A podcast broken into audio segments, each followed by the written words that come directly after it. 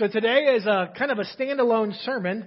Um, you know how sometimes in our devotion times we read scripture and there's a verse or two that you kind of linger on or you pause on. And this is a verse that I read earlier this year that I want to preach on today that I kind of had written down on a sheet of paper for me to come back to later. And this week was the later for me, where I got to kind of dig into this verse.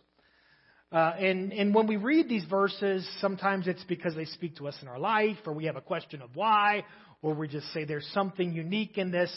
And it's important for us to pause. Let me just say that as a pastor. If you're reading scripture and there's something that either causes a huh or a wow, pause on that.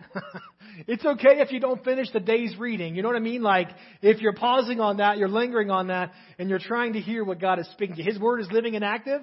It's sharper than a two-edged sword. It speaks to us today. There's life in His word, so make sure you don't miss the life that He's given you in His Word when you read His Word. That's besides the point. So as I, as I start today, I just want to read some verses. So for everyone, we're going to read some verses in the book of Numbers. I'm going to give you the background on those verses, and then we're going to kind of conclude with the verses, kind of come back to the rest of the story.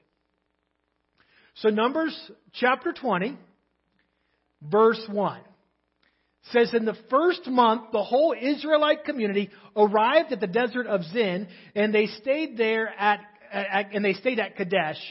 There Miriam died and was buried. Now there was no water for the community and the people gathered in opposition to Moses and Aaron.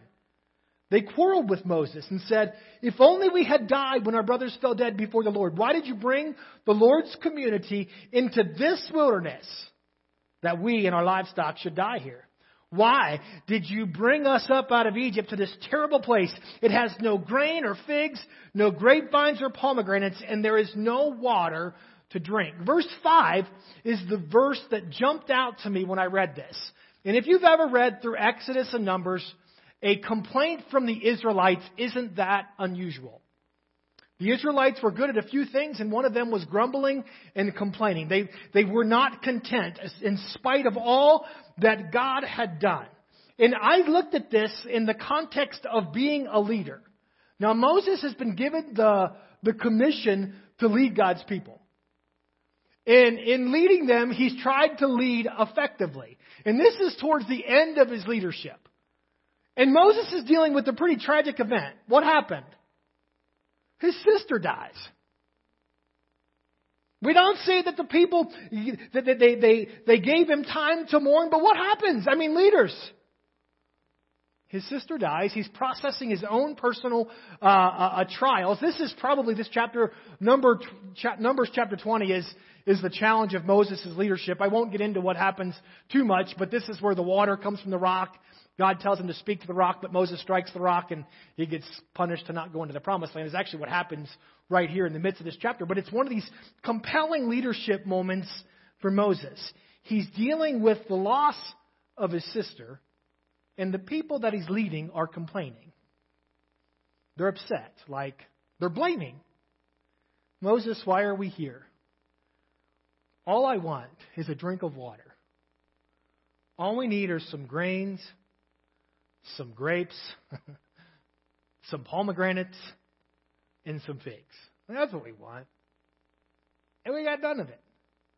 And they start to blame, they start to accuse, they start to become discontent with the leadership of Israel. In itself, it's not that big of a, of a verse. We have no grapevines, no figs, no uh, pomegranates, no grain. But to me as a pastor, I, I, I was screaming at, at, the, at the book as I read it. And, and I wanted Moses to lead like I want to lead sometimes. I wanted Moses to speak to these people and rebuke them in this moment. Because the backstory to all this, the backstory, this is like the end of Moses' ministry. So I want to go to the beginning of Moses' ministry and what happened. He was, he was in Egypt, remember, and he's out and there's a bush that catches on fire. And God speaks to him. He's curious as to why this bush is burning, but it's not burning. It's not being consumed. So the Lord said, I have indeed seen the misery of my people in Egypt. Now, how long were the people of God in Egypt? 430 years. Why were they in Egypt? They were in Egypt as slaves. And Egypt wasn't particularly fond of Israel, or they weren't very graceful to Israel. They were a tough, they were an oppressive, uh, a slave owning people. And so the people have cried out to God, God, let us leave Egypt. Let us get out of Egypt. And God speaks to Moses in the midst of their prayers and says, I have indeed seen the misery of my people in Egypt. I've heard them crying out because of their slave drivers, and I'm concerned about their suffering. Now, your suffering's got to be bad when God's looking at you and says, I'm concerned about your suffering. So I've come down to rescue them from the hand of the Egyptians. In verse 8, it says, And I'm going to bring them out of that land to a land or a good and spacious land, a land flowing with milk and honey, the home of the Canaanites, the Hittites, the Amorites, the Perizzites, the Hivites, and the Jebusites. So God speaks to Moses, and what does he tell Moses? What does he promise Moses? He's going to lead what? The people of Israel out of the slavery, out of the bondage, and he's going to take them where? To a land that's flowing with milk and honey, to a good land. That's God's plan. That's God's promise. That's what God says he's going to do. So to fast forward through some of this, what happens is Moses talks to Pharaoh and wants to leave, but Pharaoh won't let him go. So there's these plagues that happen. There's like frogs and gnats and, and all these crazy things, boils and, and, and the death of livestock. There's darkness. And, and there's the death of the firstborn son where they take the, the blood of the lamb and they put it on their homes so the angel of death allows them, the, the angel of death passes over their house, right? That's the Passover we talk about. And so Pharaoh looks at Moses, says, Get out of here. Moses gets the people of Israel. They start going out. I mean, I know we all know this, but I'm just telling the story. As they're on the way out, Pharaoh decides, wait a minute, that wasn't the best decision. We need these people. We got some buildings they haven't finished, so he pursues them. Right? The whole Red Sea thing happens. Like the, the, the waters crash over Pharaoh's army. So they're out in the wilderness. And what do God's people do? I said the Israelites were good at what? They complain. So first they're hungry. So what does God do? He gives them manna. And then uh, they complain because the manna isn't good enough. They want some meat. They're meat eaters. They don't want to be vegetarians. So God gives them more quail than they know what to do with. They're thirsty. So God tells Moses to strike a rock and water comes forth from the rock. I mean, all these things are happening in the midst of, of Moses leading his people out. There was the whole Mount Sinai thing, you know, where Moses and, and Aaron are up on the mountain and the people think they're not coming back. They make the calf. All this stuff is going on. Moses is being tested as a leader. But we get to Numbers chapter 13. Moses comes to where? Now, this is early in Moses' leadership. Moses has done a good job. He's led the people to Canaan. Well, what was Canaan? That was the land that God had promised. So, I mean, if I'm Moses, I'm feeling like, hey, my job is about done. Like I'm about to be, to be done with what we're doing. But before we go into this land, we're going to send, they pick 12 spies and they send them into the land. Moses has been an effective leader. He's led the people to where God told him to lead the people to, where God's promises were about to be fulfilled to his people. So he sends people into the land. He sends 12 spies. And he says, when Moses sent them to explore Canaan, that's the land of the Canaanites, if in case you were wondering. Remember Exodus where he promised that? That's what that is. He said, Go up through the Negev and on into the hill country. See what the land is like and whether the people who live there are strong or weak, whether they're few or many. What kind of land do they live in? Is it good or bad? What kind of towns do they live in? Are they, are they unwalled or are they fortified? How's the soil? Is it fertile or poor? Poor, excuse me. Are there trees in it or not? Do your best to bring, bring back some of the fruit of the land because it was the season for the first ripe grapes. So verse 23 says, When they reached the valley of Eshcol, they cut off a branch bearing a single cluster of grapes. Two of them carried it on a pole between them, along with some pomegranates and figs. Now, wait a minute, I'm going to pause. What did they find in Numbers chapter 13? Did they not find some grapes, some pomegranates, and some figs. So the people of God, they go into the promised land and they find between them grapes, a cluster of grapes that they have to carry between two men. There are some big grapes. It's an abundant land. That place was called the Valley of Eshcol because of the cluster of grapes the Israelites cut off there. At the end of 40 days, they returned from exploring the land. So they go in to the land that God has promised. He sends 12 spies into that land. They look around and they find the promises of God. They find what God has promised them. So it says in, in, verse 26, they come back to Moses and Aaron, the whole Israelite community at Kadesh in the desert of Paran. There they reported to them the whole assembly and showed them some of the fruit of the land. They showed them the promise. They gave Moses this account. We went into the land which you sent us. It does flow with milk and honey. Here is its fruit. I mean, this sounds good. But then the but, verse 28, but. But the people who live there are powerful, and the cities are fortified and very large. We even saw the descendants of Anak there. The Amalekites live in the Negev, the Hittites, the Jebusites, and the Amorites. Now, God said this is the land they were going to take over. I mean, He used these names in Exodus chapter uh, 7 or wherever that was. 3. And the Canaanites live near the sea along the Jordan. So they've got this is this is this is an interesting moment. They're holding in their hands the promises of God. Let Pastor Steve alliterate a little bit. They've got some grain, they've got some grapevines, they've got some pomegranates, and they got some figs. And they're standing there saying, This is what's in the land. And everything sounds really great, but all of a sudden they begin to do what? They start, they start to talk about the giants that are in that land. Caleb is a little bit different. Caleb silences the people before Moses and says, We should go up and take possession of the land, for we can certainly do it. But the men who had gone up with him said, We can't attack those people. They're stronger than we are. And they spread among the Israelites a bad report about the land they had explored. They said, The land we explored devours those living in it. All the people we saw there are of great size all of a sudden, because of fear, because of concern, because of doubts, they begin to do what? Spread among the people. Now, I'm guessing most of the people had heard God's promise to Moses. And they were all expecting the report to come back about big old grapes. That's what they came out with. But what, what report was spread? It was the report of the giants.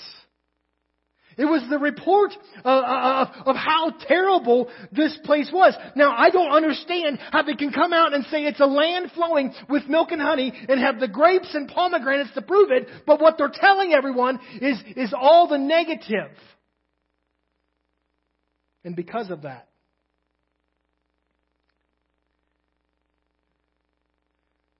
because of their words, they forfeited the promises. Because the people then get upset. They want to elect leaders other than Moses uh, to lead them. That night, the members of the community raised their voices. They wept aloud. All the Israelites, how many of them? They all grumbled against Moses and Aaron. The whole assembly says to them, If only we died in Egypt or in this wilderness. Why is the Lord bringing us to the land only to let us fall by the sword? Our wives and children would be taken as plunder. Wouldn't it be better for us to go back to Egypt? They said to each other, We should choose a leader and go back to Egypt. Moses and Aaron fell face down in front of the whole Israelite assembly gathered there. Joshua, the son of Nun, and Caleb, the son of Jephunneh, they, they who were among those who had explored the land tore their clothes. They said to the entire assembly, The land we passed through and explored is exceedingly good. If the Lord is pleased with us, he will lead us into that land. It's the promised land. It's a land flowing with milk and honey, and will give it to us. Only do not rebel against the Lord, and do not be afraid of the people of the land, because we will devour them. The protection is gone, but the Lord is with us. Do not be afraid of them. See, in the midst of, of the chaos, in the midst of the rebellion, in the midst of the grumbling, Caleb is still positioning for the power and promise of God. Joshua and Caleb are, are saying, hey guys, we can do this. I saw them with my eyes, but the power of God, He's not with them. The power of God is with us. And if we go in with the power of God, they're not going to devour us. They're not going to devour our children and steal our wives. We're going to destroy them. But the people, the people make a choice to forfeit the promise. The people make a choice to not go into Canaan.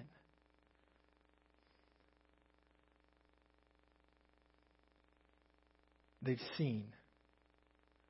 Some have tasted. They've heard the promise that is to be fulfilled. Yet, because of the giants, and because of their fear and their self, they forfeited the promise that God had set before them. And so, God, I'm just giving you the story. So, what God does is He, he punishes them, right? So tell them, as surely as I live, declares the Lord, I will do the very thing I heard you say. In this wilderness, your bodies will fall. Every one of you 20 years old or more who was counted in the census and has grumbled against me, not one of you will enter the land I swore with uplifted hand to make your home, except Caleb, son of Jephunneh, and Joshua, the son of Nun. As for your children that you said would be taken as plunder, I will bring them into the land that you have rejected. But as for you, your bodies will fall in this wilderness. Your children will be shepherds here for 40 years, suffering for your unfaithfulness until the last of your bodies lies in the wilderness. For 40 years, one year for each of the 40 days you explored the land, you will suffer for your sins and know what it is like to have me against you. So God looks at the people. Now, where were they led to? They were led to the place of his promise. But why didn't they get the promise of God? Whose choice was it that they wouldn't receive his promise? It was their choice, right? Israel made the choice to not receive the promise of God. Israel chose to go somewhere else. God said, I'll give you what you're asking for, but you're going to spend 40 years in the wilderness, and it's going to be 40 tough years for you. And I'll tell you what, every one of you that's over the age of 20, you're going to die at some point in the wilderness because you grumbled against the promise that I tried to give you. Because you complained when I tried to give you the promise that was before you. Every one of you will die.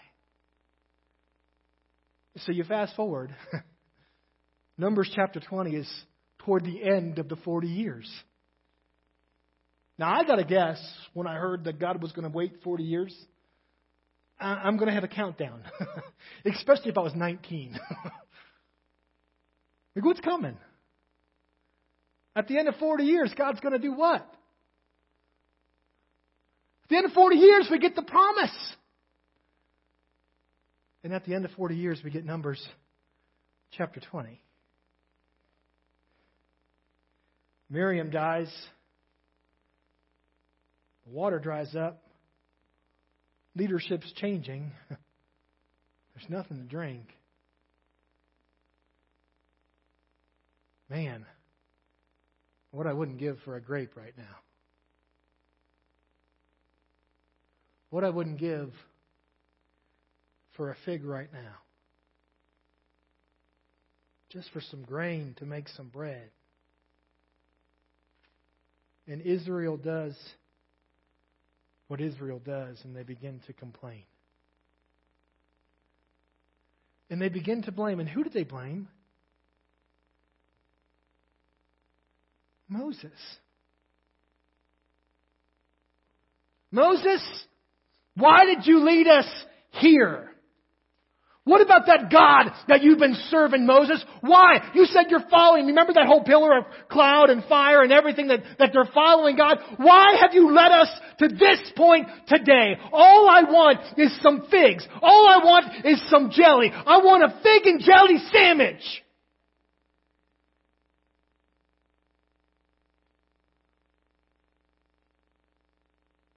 Whose fault? Whose fault was it that they didn't have grains or figs, grapevines, or pomegranates?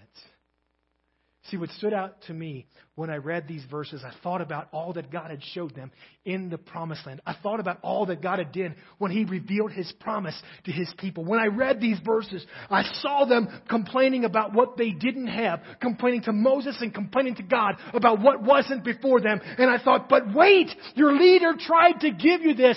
Your God tried to, to provide you with this. Yet you forfeited the promise.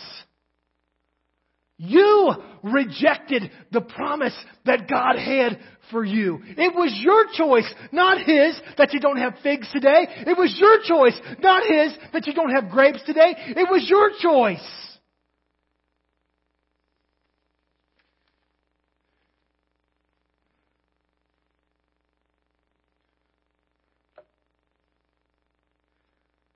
In my notes, how easy is it to blame God for the mess I'm in?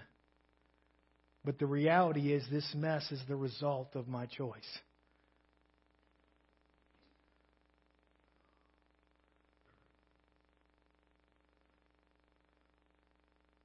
I have a, a, a thing with my kids. They're in the room today, so I'll say this. Sometimes when they get in trouble for something, right, Levi? Not you, Levi, this Levi. Oh, gosh. Levi's like, I'm never get in trouble anymore. I'm a graduate now. I'm my own man. Get married, you'll get in trouble again. They get in trouble for something, what is the first thing they like to do? Well, I did it because of, what you got, buddy? They don't necessarily lie, but they want to make sure it was my fault, not their fault, that they're acting the way they're acting. But you never do that, do you? Yeah, don't lie. You see, really, that's the condition of men. Oftentimes, when we're facing something that we don't like, when we're facing a circumstance that seems kind of messy, or they're starving, or they're thirsty, or we have these real needs, we start to look for someone to blame rather than looking at where we're at in the midst of this. What is our place in the midst of this? I don't want to get too political, but this whole situation I talked about in Sunday school about the shooting in Texas, we're all looking for someone to blame. Rather than looking for someone to blame, my heart is I want to look at myself, and am I being salt and in this world because we can talk about guns and we can talk about mental illness, but the reality is this is a sin problem that God has given the church to give the answer for, but people haven't heard it. It's not someone else's fault. We need to own our place in the problem. The Israelites could not own their place in the problem. Their mess was the result of their choice. Oh, but how often is it easier to blame Moses?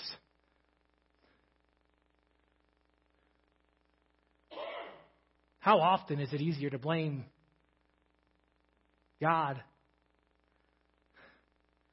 Promised land.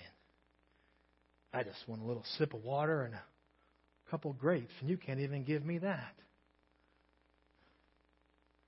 When they held the promise in their hands. You can't tell me those 12 spies, when they were in the midst of Canaan, didn't eat some grapes, didn't eat some pomegranates, didn't eat some figs while they were there. They tasted and saw that it was good. Yet because of the giants, yet because of the fear, yet because of the problems that were set before them, they forfeited the promise.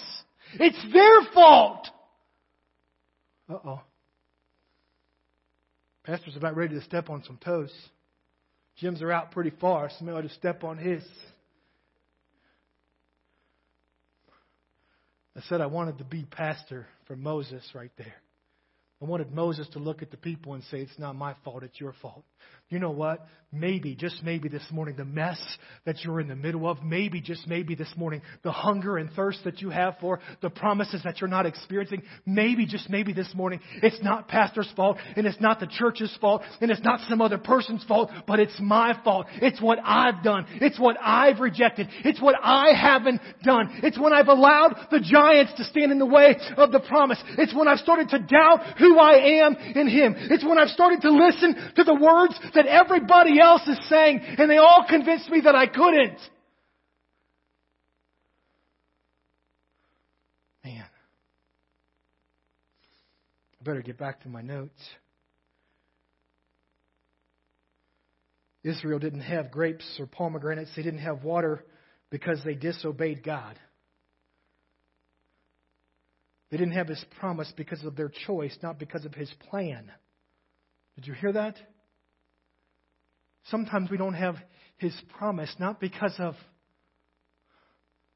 God's plan, but because of my choices.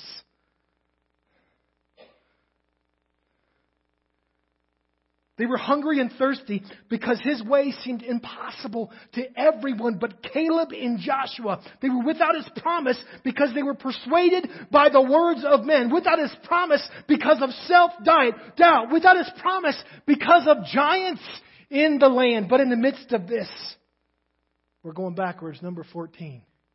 God describes Caleb this way. But because my servant Caleb has a different spirit, and follows me wholeheartedly, I will bring him into the land he went to.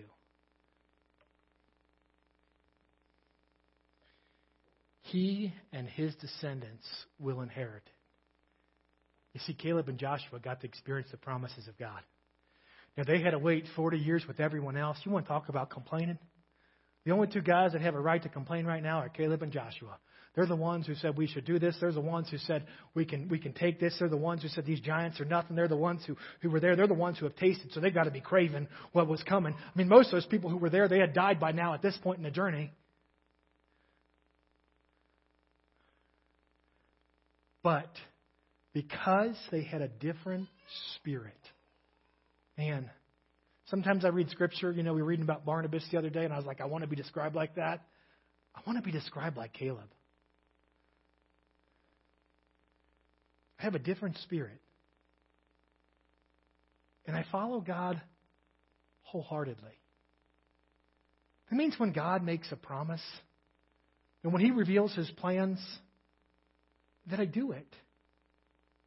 You know, when God promises me forgiveness. It means that I'm forgiven no matter what giant stands in the way. It means that I'm forgiven no matter what other people have to say. It means that I'm forgiven even if I screw up tomorrow. I am forgiven because that's God's promise. That's God's plan for my life. You know, when God makes a promise of purpose, like He's called me to do something, but sometimes, you know what church people we're not very good at sometimes? We're not very good at being Barnabas, an encourager. We're good at being a discourager. Are you sure God said that? You want to know how many voices told me not to come to Crawford, Nebraska? Lots.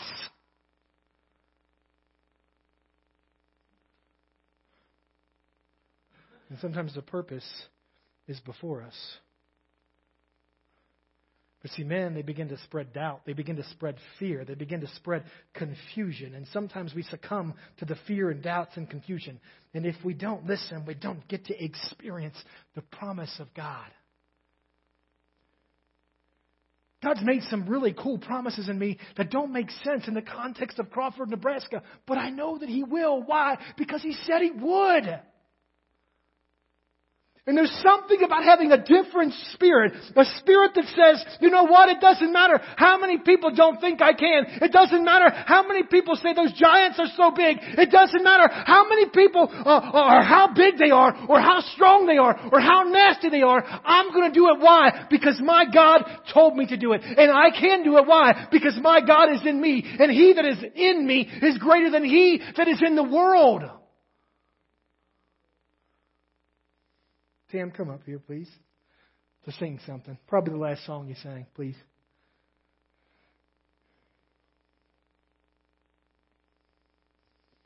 Sometimes God's promise is His provision, but we don't take hold of what He set before us. He promises us hope. He promises us salvation. He promises us purpose. He promises us freedom. He promises us life. He promises us abundant life. He promises us people. He promises us effectiveness. He promises us that we will reach the world, that we will be salt and light in the world. Yet too many times we look at a mountain that's too big or we look at giants that are too strong and we don't do what God has called us to do. And then we sit there and we long for the promises in our life and we become a bitter people.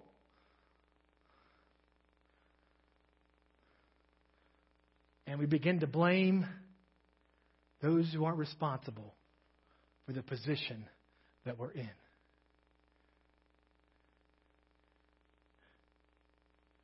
There's no grain, there's no figs, there's no grapevines, there's, there's no pomegranate. You know, Tim sang a song, it was called The Blood of Jesus. Is that what it's called? Oh, the blood. I want to tell you that because of that promise that was sealed, what caused the deliverance of God's people? It was the blood of the Lamb that set them free from captivity. But where did they want to go when they got so embittered at the end? Because they weren't living in the promise that God had given them. They wanted to go where? They wanted to go back to Egypt. We shake our heads, but isn't that what happens in us? Isn't that what happens in people around us at times? God makes a promise. We reject His promise. They blame someone other than God, and then they want to go back to that place of slavery.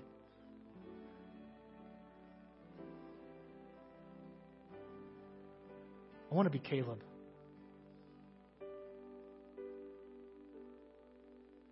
I want to have a different spirit.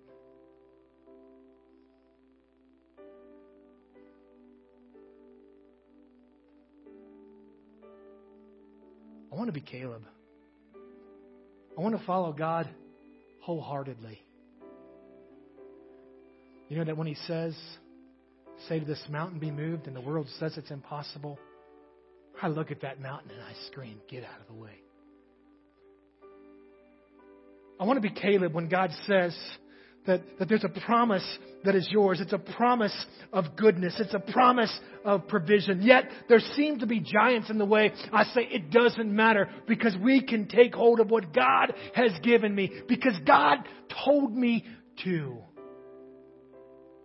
I want to be Caleb when the world looks at me and says, You're not forgiven.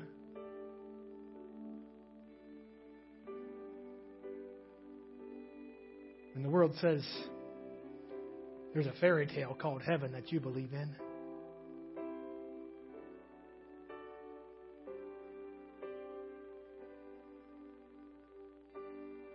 When the world says there's no way, it's impossible. When the voices say that they'll never respond to the good news of Jesus Christ. And the voices say, You want to go where? And do what? I want to have a different spirit. And I want to obey wholeheartedly. God, I, I come to you this morning and I pray across this room. God, there were a lot of words to get to this point. There were a lot of, uh, of backstory to get to this place, but it's all about your promise. You know, it was a promise that you spoke to Moses 40 plus years before. It's a promise that you've spoken to us, God. Some, we've heard promises. We've heard about a Canaan. We've heard about a land, a purpose, a hope, a joy. We've heard about forgiveness with the giants but the self doubt, but the fears, but the people. about our surroundings.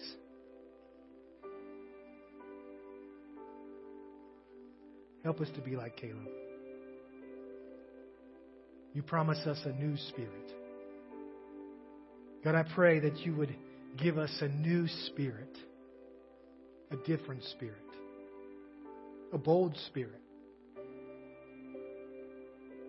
a tenacious spirit, a spirit who obeys you wholeheartedly. No matter how easy, no matter how simple, no matter how hard, no matter how mundane, we obey you with everything.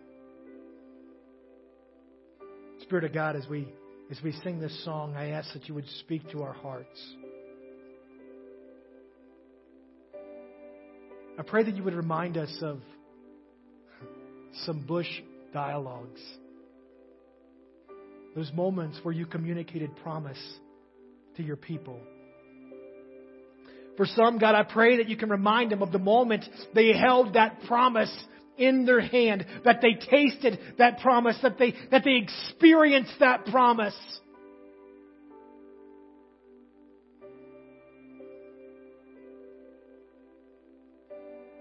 But they left it there. And they've been wandering. God, the blood of Jesus Christ. He said, I'm the way, the truth, and the life. The key to the promises that you've given are ours through Jesus Christ. And God, if we need to cry out for the blood of Jesus Christ, maybe some of us need to repent. That's acknowledge the place that we went. That's acknowledging our position in rejecting. That's saying, God, we want to change from what was. We repent and acknowledge that it was us. It wasn't a pastor. It wasn't, a, uh, it wasn't God. It was me and my choice. And I can do something about that choice this morning. I can ask you to forgive for what was because that forgiveness comes in the blood of Jesus Christ. And I can ask you for my promised land because that promise is fulfilled through what Jesus Christ accomplished. It's mine in Him. In Jesus' name. Amen. I want to open the altars today as Tam sings this chorus. I'll be here to pray, or if you just need to spend a moment with the Lord to wrestle with, hey, do I need the promises? Do I need to be reminded of the promises? Do I need to repent for my failures? Do I need to own my place and stop blaming everyone else?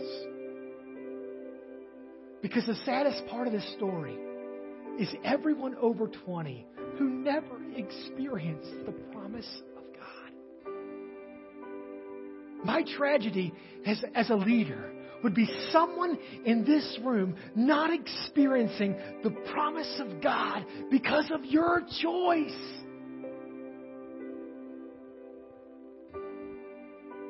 We choose to walk in His promise. We choose to receive His promise. That's a promise that if you've never received it, Jesus Christ died so that you might have life and have it to the full. We all struggle with sin. Every one of us, we struggle with, with doing the wrong things. But Jesus came, shed His blood so that my sin can be forgiven. The promise of forgiveness is yours this morning. The promise of hope is yours this morning. You can taste and see that He good. But it's your choice. There's always giants. There's always naysayers.